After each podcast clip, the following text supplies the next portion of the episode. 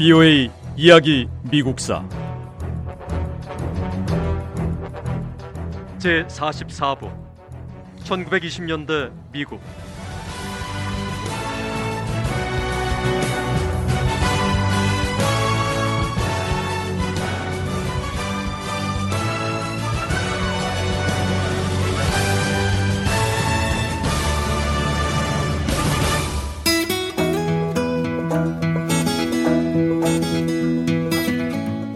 1920년대에 활동한 또 다른 유명한 작가는 프랜시스 스콧 피츠 제럴드입니다. 피츠 제럴드는 특히 돈 많은 부유층 사람들에게 관심을 두고 사회 부유층이 행복과 새로운 가치를 추구하는 모습을 글로 썼습니다. 피츠 제럴드의 문학 작품은 전통적인 신념이나 기존의 가치와 믿음을 거부하는 사람들의 얘기가 주를 이뤘습니다. 피츠제럴드가 1925년에 출판한 위대한 개츠비는 오늘날에도 미국 문학 역사상 가장 뛰어난 작품 가운데 하나로 여겨지고 있습니다.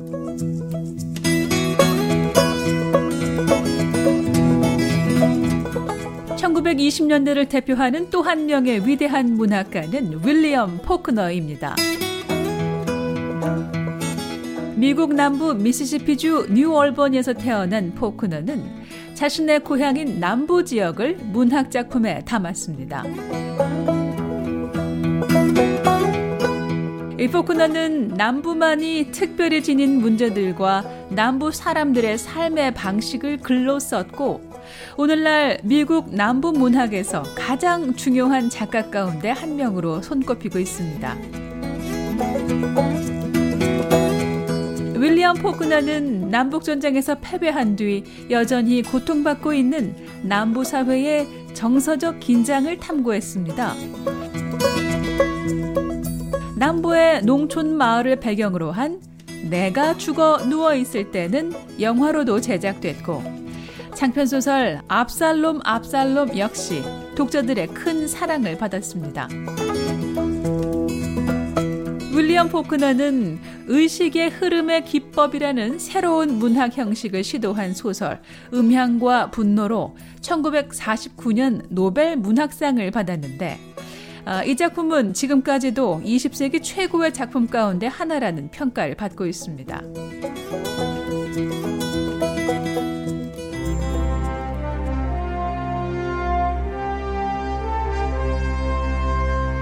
1920년대는 미국 역사상 가장 위대한 희곡 작가인 유진 오니를 배출한 시기이기도 했습니다.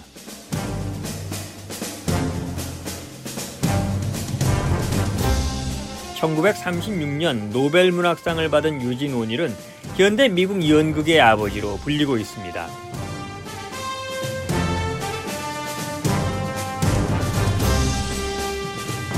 유진 오닐은 아일랜드계 미국인으로 인간의 본성을 어둡고 폭력적인 시각으로 바라본 작가였습니다.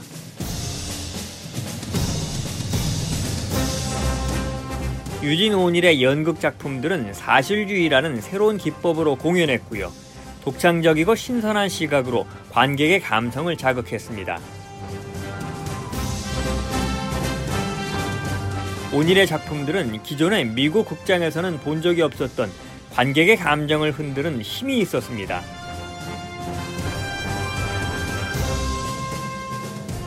유진온일의 대표적인 희곡으로 상복이 어울리는 엘렉트라와 아이스맨이 오다 그리고 밤으로의 긴 여로는 지금도 연극인들의 많은 사랑을 받고 있습니다.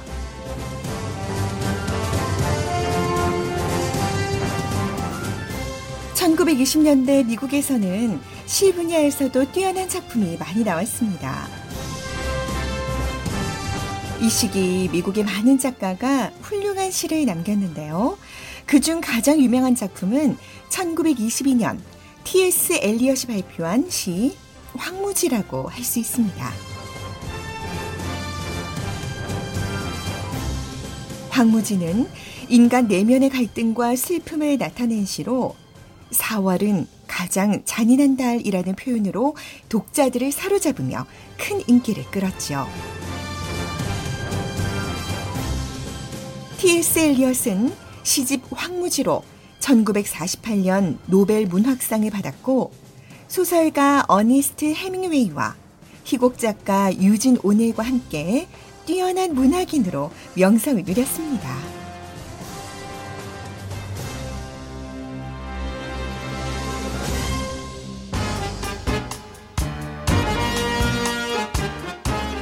(1920년대는) 미국 미술 분야에도 중요한 변화가 있었습니다. 경제 성장으로 많은 미국인이 처음으로 자신의 집에 둘 미술품을 살 여유가 생겼고 예술 작품을 접할 수 있는 박물관 60개가 새로 문을 열었습니다. 미국인들은 서서히 진지한 예술의 세계를 배워갔습니다. 실제로 미국 미술은 20세기 초부터 중요한 방식으로 계속 변하고 있었습니다. 1908년 뉴욕에서 활동하는 예술가들이 미술사에 기록될 만한 특별한 전시회를 마련했습니다. 화가들은 기존 방식과는 다른 새로운 주제로 그림을 그렸고요. 실물을 있는 그대로 현실적으로 묘사했습니다. 예를 들어 유명한 사실주의 화가 조지 벨로스는 스포츠 종목을 현실적으로 묘사하는 그림을 많이 그렸는데 특히 권투 경기 그림을 감성적이고 사실적으로 표현했습니다. 이 시기 조지 벨로스의 작품과 다른 사실주의 화가들의 그림은 에슈켄 학파를 형성했습니다.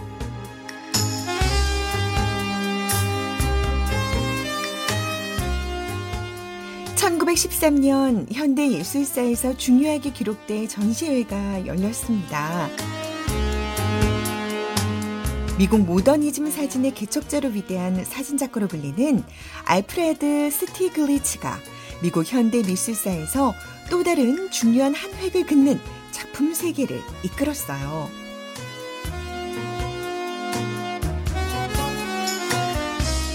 모더니즘은 전통적인 기반에서 급진적으로 벗어나려는 문학이나 예술의 창작 방식인데요. 알프레드 스티글리츠와 동료 예술가들은 뉴욕과 시카고, 보스턴에서 주요 미술 전시회를 열고 유럽의 현대 미술을 선보였습니다.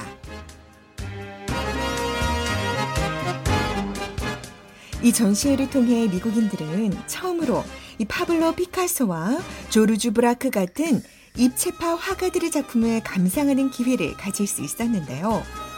자, 그런데 이 전시회 때문에 미국에서 큰 논쟁이 벌어졌습니다.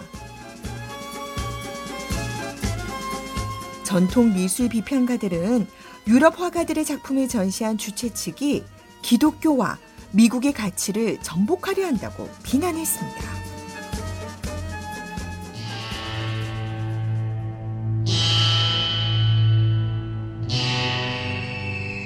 미국 전통 미술 비평가들이 제기한 논쟁은 일반 대중 사이에서도 대대적으로 공론화됐습니다.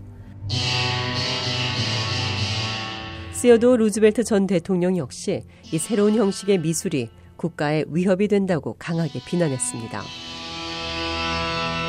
하지만 젊은 화가들의 생각은 달랐습니다. 미국의 많은 젊은 화가와 미술 애호가들은 이런 비난에 동의하지 않았습니다. 젊은 화가들은 오히려 유럽에서 온 새로운 미술 방식에 큰 관심을 보였고 이 새로운 예술 세계를 면밀히 관찰하고 연구했습니다.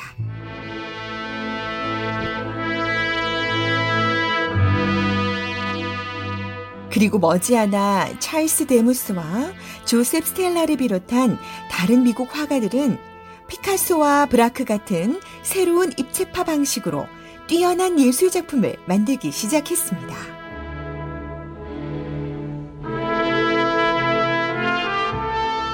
1920년대 문학이 그랬던 것처럼 진지한 현대 화가들의 많은 작품도 작품이 나오고 몇 년이 지나서야 대중의 인기를 얻었습니다.